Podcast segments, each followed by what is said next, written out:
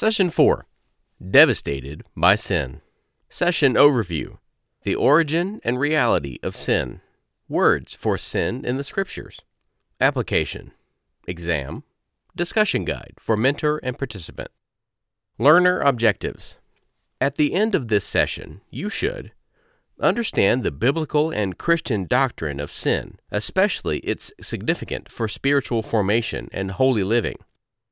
Embrace the Christian doctrine of sin, especially the insight that no spiritual development can occur by mere human effort. Acknowledge the devastation of sin in your past, confess and forsake any known sin of the present, and praise God for His deliverance thus far. Introduction The Tiger and the Goats. Out of ancient India comes a fable about a motherless tiger cub. The orphaned beast was adopted by goats that taught him to bleat and eat grass. Indeed, the cub thought he was a goat. One day, a king tiger came along. The goats scattered in fear. The cub, fascinated by the tiger, stayed behind, afraid, yet not afraid. The tiger asked the cub why in the world he was acting like a goat. The confused cub could only bleat nervously. He couldn't even talk tiger and continued to nibble grass. The king tiger picked up the cub and carried him to the edge of a clear lake. He made the cub look at their two images reflected in the water. The tiger thought the little fellow would make his own correct conclusions, but the cub just kept on bleating like a goat. Next, the king tiger made the cub eat raw meat. At first, he couldn't stand it, but as he ate more and felt it warming his blood, the truth about what he really was became clear to him. Lashing his tail and digging his claws into the earth, the young beast raised his head high, and the jungle trembled at his exultant roar. In India, the tiger represents all that is strong, graceful, and noble in life.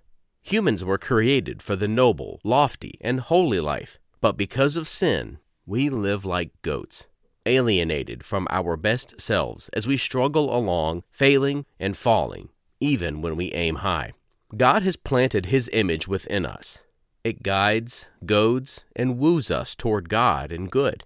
If one never discovers his or her tigerhood, it becomes easier to be content with goathood. But as God would have it, in the juveness of the year comes Christ the tiger.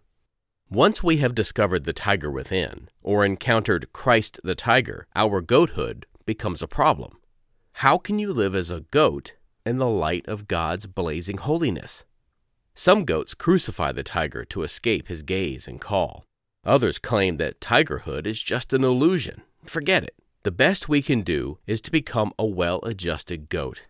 Others advise us not to think about our goatness. If the smell gets bad, just air out the place. Stay busy, work two jobs, and keep the TV blaring. Don't give yourself a chance to contemplate your goathood. Moralists try to housebreak the goat. Make it a good moral goat. This kind of grass also fails to fill the aching spiritual void within. We were created in the image of God to serve Him and one another in love. Yet we have crowned self as God. Like Adam, we have all lost paradise. But we carry paradise around inside as a longing for a blessedness that is no more, but that can, we hope, someday be again. But our sin damaged lives show that we cannot save ourselves. Only Jesus Christ has the power to turn goats into tigers. This story of the tiger and the goats is a living classic. It can be found in many places, including the following sources The Magnificent Defeat by Frederick Buechner, Harper and Row, 1985, page 90 to 95. Herald of Holiness, April 1996, page 2. Reflecting God, Wes Tracy et al., Beacon Hill Press of Kansas City, 2000, page 32 and 33. Devastated by Sin The Origin and Reality of Sin. We, the very ones intended to reflect God's image in this world, so often end up unholy and unhappy me? God's work of art? God's poem? Surely you jest. Mirror God to the world? Are you kidding? I am so lost I wonder if I'll ever find my way. The more I try, the worse I get. I am ashamed of what I do, and even more ashamed of what I want to do. Aglow with the Spirit? Romans chapter 12 verse 11. Peaceful? Calm? My heart is more like a traffic jam on a hot day. If I am supposed to reflect the image of God, if I was meant for a holy, intimate walk with God, something has gone terribly wrong. You are right. Something has gone wrong with the human enterprise. This session will look at something we all have first hand knowledge of sin. The fruit of the tree was good for food and pleasing to the eye, and also desirable for gaining wisdom. Genesis chapter 3 verse 6. The first 11 chapters of the Bible apply the ancient wisdom to the great human questions. Where did we come from? Who are we? Why are we here? Why is there so much sin and misery in the world? Genesis 3 answers the question, Why is there so much sin and misery in the world? Adam and Eve, our first parents, were deceived in the Garden of Eden, where they lived in holy and happy relationship with God, each other, and creation. But the serpent convinced them that God was handing out commands. Don't touch that tree, because he was maliciously reserving certain beneficial things for himself. The deprived pair took steps, or bites, to grab their fair share. They yearned to be like God, and they crowned themselves gods. Romans chapter 5, verses 12 through 14. That first sin plunged humanity into sin. Adam and Eve bequeathed to all their descendants a tainted world, a fragmented nature, and a propensity to follow selfishness rather than God and good. Since that day, we no longer experience God, creation, and others as friends. Something holy and sacred was surely lost. The living portrait of sin emerges from that ancient yet ever so modern story. The problem began with unbelief, that is to say, with distrust or no faith in God's goodness. How could God really have my best interest at heart and deprive me of that fine fruit that is so good for food, so pleasing to the eye, and so desirable for gaining wisdom? Genesis chapter 3, verse 6. Pride or egocentricity also struts like a drum major through the story of the first sin. Eager to claim everything that God had, they exalted themselves to the control tower of their own beings. Egocentricity, expressed as self idolatry, is the very nature of sin, theirs and ours. Sinful selfishness is crowned king of the heart. Self gratification prowls the slums of the soul, dragging what was meant to be holy into the dens of sin and sensuality. The third intrinsic element in sin is disobedience. Adam and Eve put their distrust and egocentric longings into action and deliberately disobeyed God. They destroyed their relationship with God, creation, and each other. From that day until the most recent tick of the clock on your wall, sin has hounded human life on earth. How strangely up to date is this description from John Wesley more than 200 years ago? Open your eyes, look around you, see darkness that may be felt, see ignorance and error, See vice in 10,000 forms. See guilt, fear, sorrow, shame, remorse covering the face of the earth. See misery, the daughter of sin. See on every side sickness and pain, driving on the poor, helpless sons of men in every age to the gates of death. Is that fair? We all, like sheep, have gone astray. Each of us has turned to his own way. Isaiah chapter 53, verse 6. It doesn't seem fair that I should suffer because of the dumb mistakes of Adam and Eve back at the dawn of human history. I mean, I wasn't even there. How could I be held responsible for their antics? Ever since, and even before, Pelagius and Augustine squared off about this subject, theologians have debated the whys and wherefores of sin that universally imprisons every generation. Not all the issues have been settled. Before you start pointing fingers and protesting too loudly, remember one thing. The story of Adam and Eve is your story. It's my story too. They not only preceded us, they represented us. You and I have repeated the exact sins of Adam and Eve. You and I have destroyed our intended destiny of holiness and happiness in close relationship with God.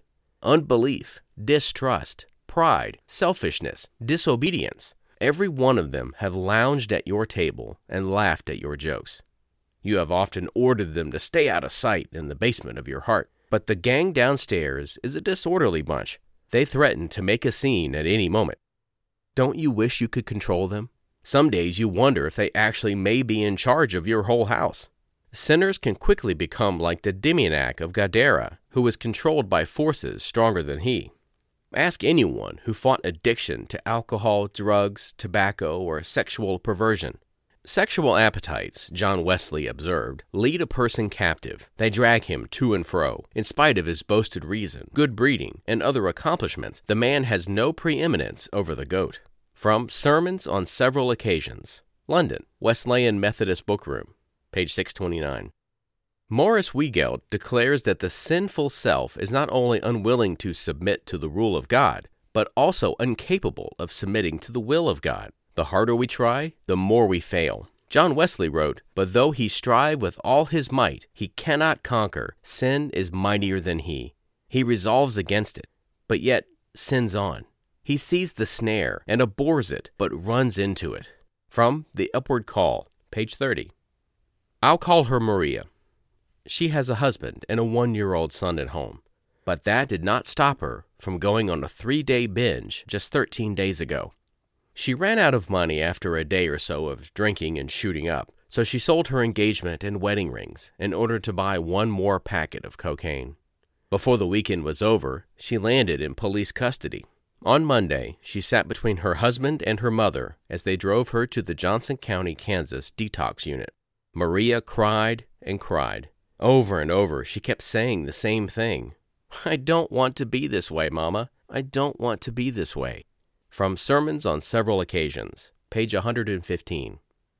Sin touches every part of our being. That prompts theologians to talk about total depravity.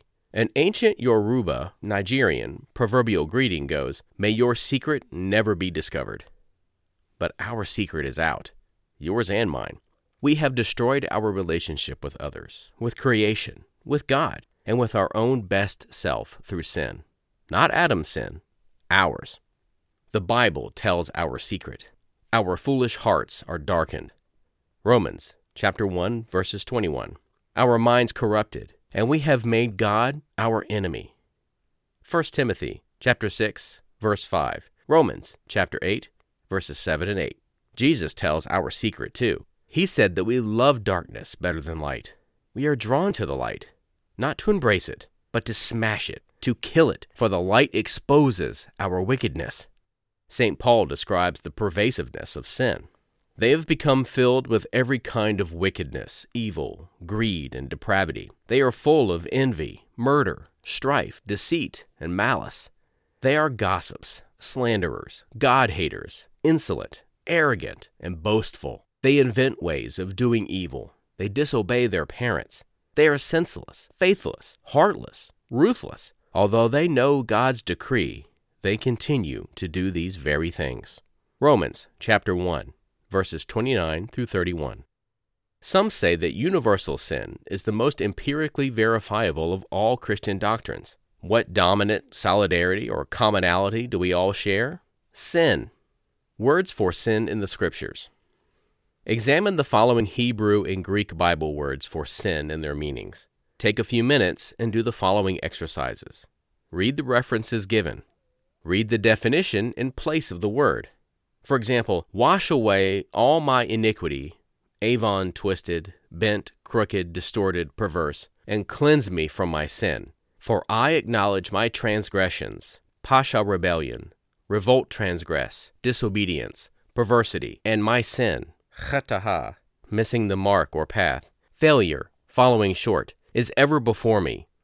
One could say that David knew all the dimensions of sin. Hebrew, Old Testament, words for sin term meaning references. Cheta, chetaha, missing the mark or path, failure, falling short. Genesis chapter 4, verse 7. Exodus chapter 10, verses 16 and 17. Pesha, rebel, revolt, transgress, disobey, perversity. Proverbs, chapter 28, verse 13. Isaiah, chapter 44, verse 22. Amos, chapter 5, verse 12. Avon, twisted, bent, crooked, distorted, perverse. Jeremiah chapter 31, verse 30 and 34. Isaiah chapter 13, verse 11. Shekha, to err, go astray, mistake. Leviticus chapter 4, verse 13. Isaiah chapter 28, verse 7. Ezekiel chapter 34, verse 6. And Proverbs chapter 19, verse 27. Greek New Testament words for sin, term, meaning references. Hamartia, to miss the mark. Matthew chapter 1, verse 21. Luke chapter 5, verse 21. Romans chapter 3, verse 23. Idakia, unrighteousness, injustice, injury. Romans chapter 2, verse 8. 1 John chapter 5, verse 17. Parabasis, transgress, trespass. Romans chapter 2 verse 23. Hebrews chapter 9 verse 15.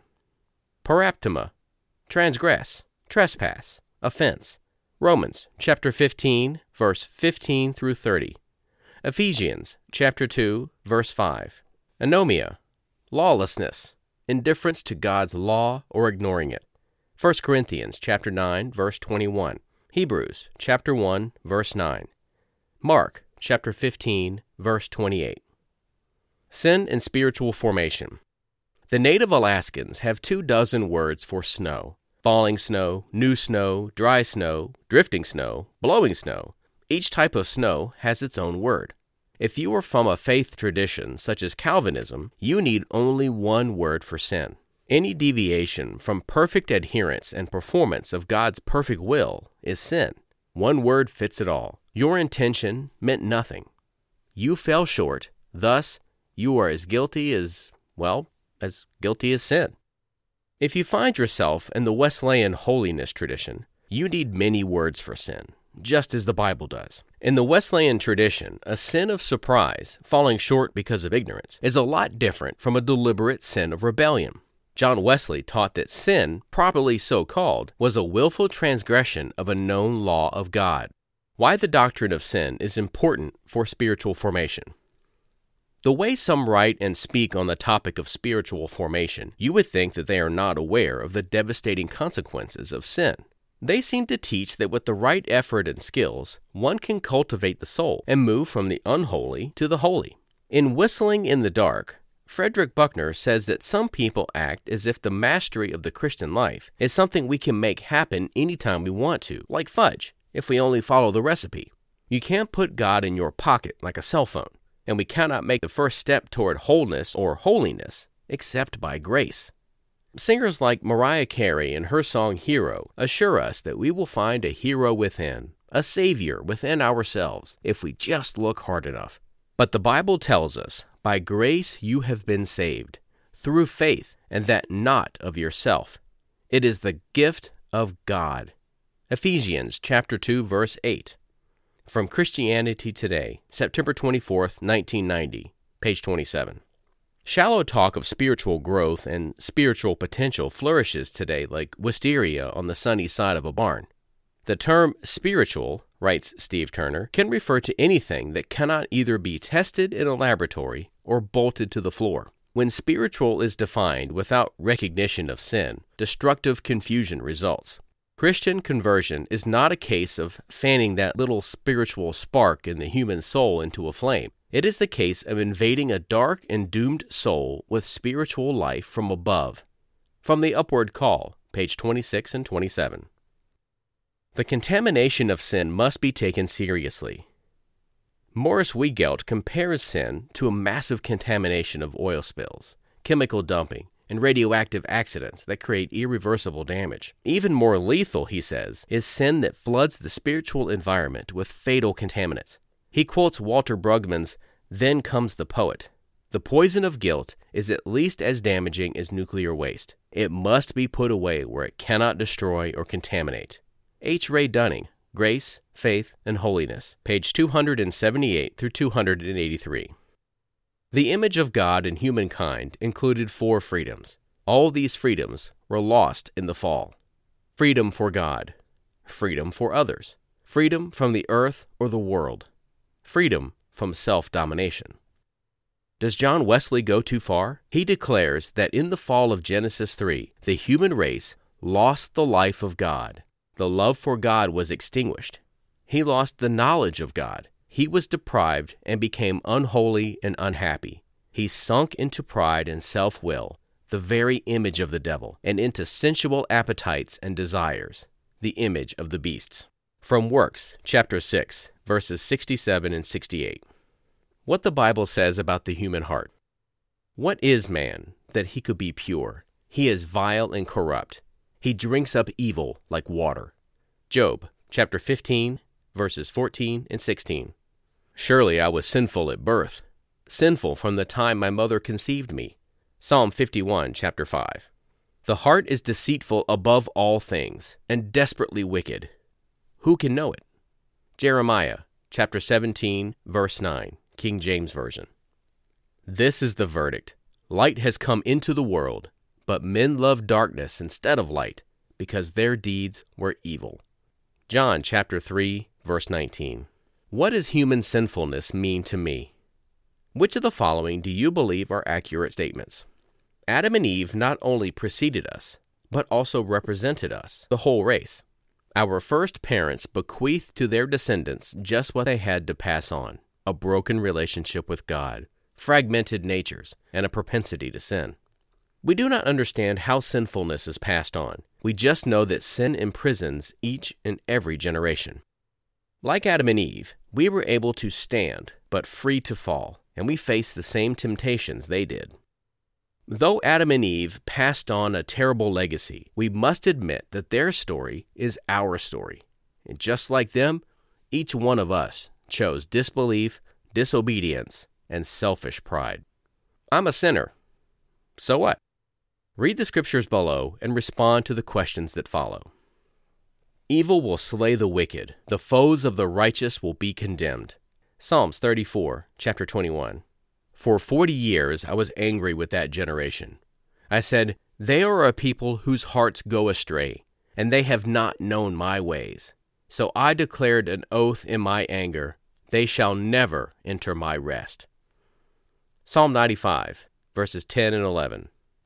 Do not be afraid of those who kill the body, but cannot kill the soul Rather, be afraid of the one who can destroy both soul and body in hell. Matthew chapter 10 verse 28. Then he will say to those on his left, Depart from me, you who are cursed, into the eternal fire prepared for the devil and his angels. Then they will go away to eternal punishment, but the righteousness to eternal life. Matthew chapter 25 verses 41 and 46. For the wages of sin is death but the gift of God is eternal life in Jesus Christ our Lord.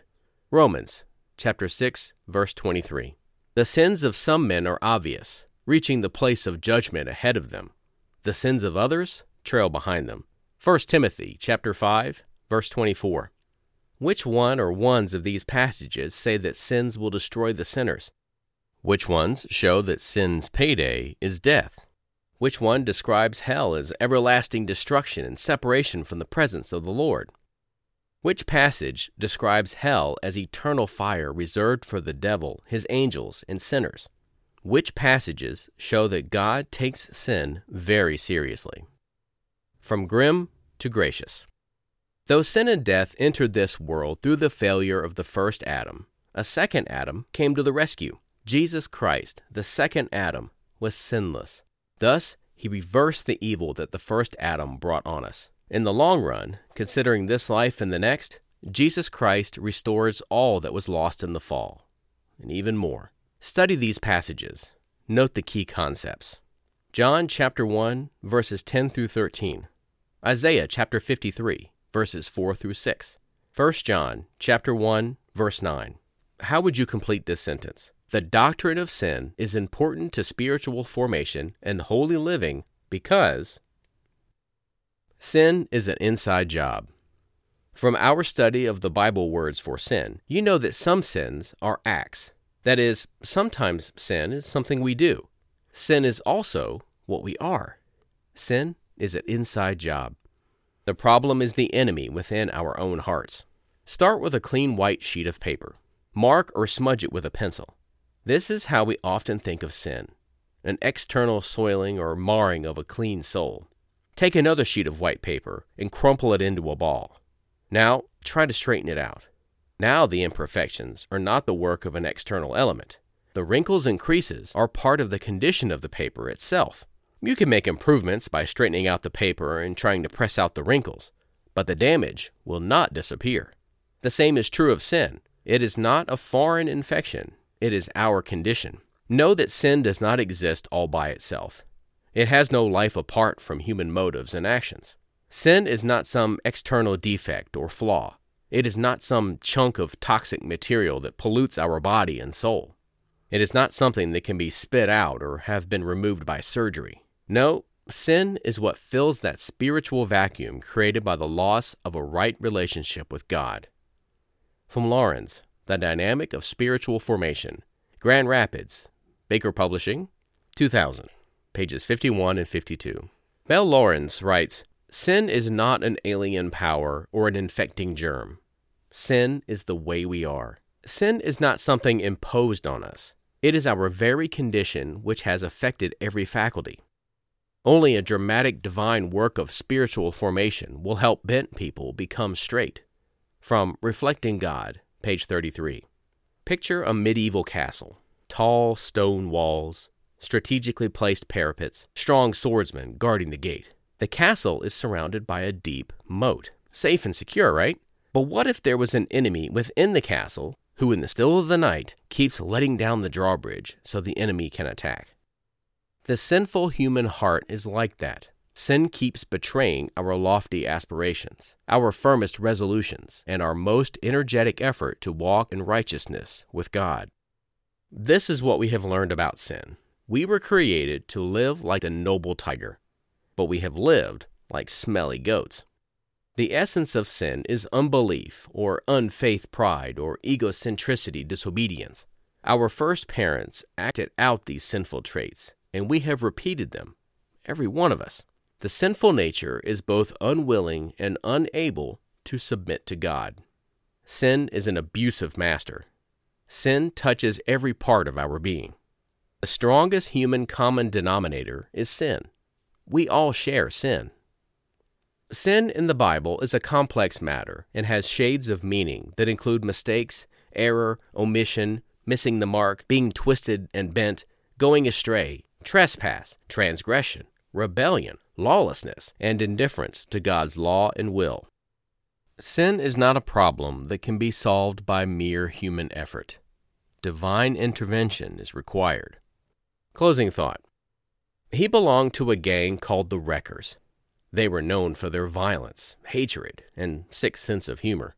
By his own admission, he was a thief, a pleasure slave, a fornicator, and an adulterer. He took a mistress for 10 years and fathered an illegitimate son. Though raised by a devout Christian mother named Monica, he practiced a non Christian religion that did not frown at the sexual pleasures that he loved. He studied communication and got the equivalent of a PhD on the subject and became a teacher of speech and rhetoric. His sinful escapades continued. Then one day he read the Epistle to the Romans and encountered Christ. His life was transformed. He gave himself to God's service and became one of the most influential saints in history. He lived AD 354 to 430. His name was Aurelius Augustine, Saint Augustine to us. To most Protestants, he is regarded as the father of Orthodox theology. The Eastern Orthodox think of him as the greatest of all the church fathers. The Catholics call Augustine the patron saint of theologians. Philosophers see in him the greatest thinker between Plotinus in the 3rd century and Aquinas in the 12th century. Many of his writings are still studied by Christians. Perhaps the most familiar is his Confessions, a true classic in spirituality that any believer should read. The redeemed Aurelius still reflects God's redeeming love after all these centuries. Application Number 1. Write a working definition of sin based on your Bible study. Share this definition with your mentor the next time you meet. Ask him or her for their working definition of sin. Number two, consider the following questions and record your response. Discuss your responses with your mentor when you meet. Consider these representative views on human nature. Which one describes humanity as you know it? Human beings are born totally depraved, incapable of one good deed or one good thought. Human beings are born good. Human beings are born neutral, like a blank sheet of paper. Society or environment makes them good or evil or both. No one should be praised or blamed. There is no such thing as sin or good or evil. What we perceive as evil or good are illusions. We were born with a powerful inclination to evil. But this is somewhat countered by the image of God within, and by prevenient grace, whereby we are given the ability to choose God and choose good if we will. Number three, study the following passages and list all you learn about the nature and person of God. 1 Peter chapter 1 verse 16. 2 Corinthians chapter 1 verses 3 through 5. 1 John chapter 4 verses 16 and 19. 2 Corinthians chapter 13 verse 14, Colossians chapter 1 verse 16, Genesis chapter 17 verse 1, Revelations chapter 22 verse 17, and John 3:16. Journaling. Note, throughout your work in this module, it is suggested you keep a journal.